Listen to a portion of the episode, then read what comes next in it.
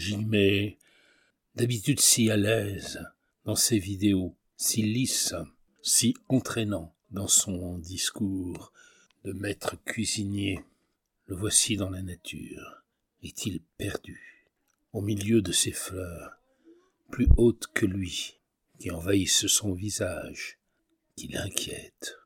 Mais non, notre influenceur est sans doute un excellent comédien qui peut prendre toutes les attitudes qu'il souhaite dans toutes les circonstances. Qu'inventera-t-il comme vidéo dans le futur? Je le vois, oui je le vois, dans une serre géante, dans un climat tropical, plein milieu de beau. Le voici face à des plantes qui poussent à toute allure, qui grimpent dans son dos avec sa machette. Il les coupe, puis il les réduit en petits morceaux, il les met à mijoter, mais d'autres s'approchent de ces instruments de cuisine, comme des grands lierres, le font prisonnier, il ne peut plus bouger.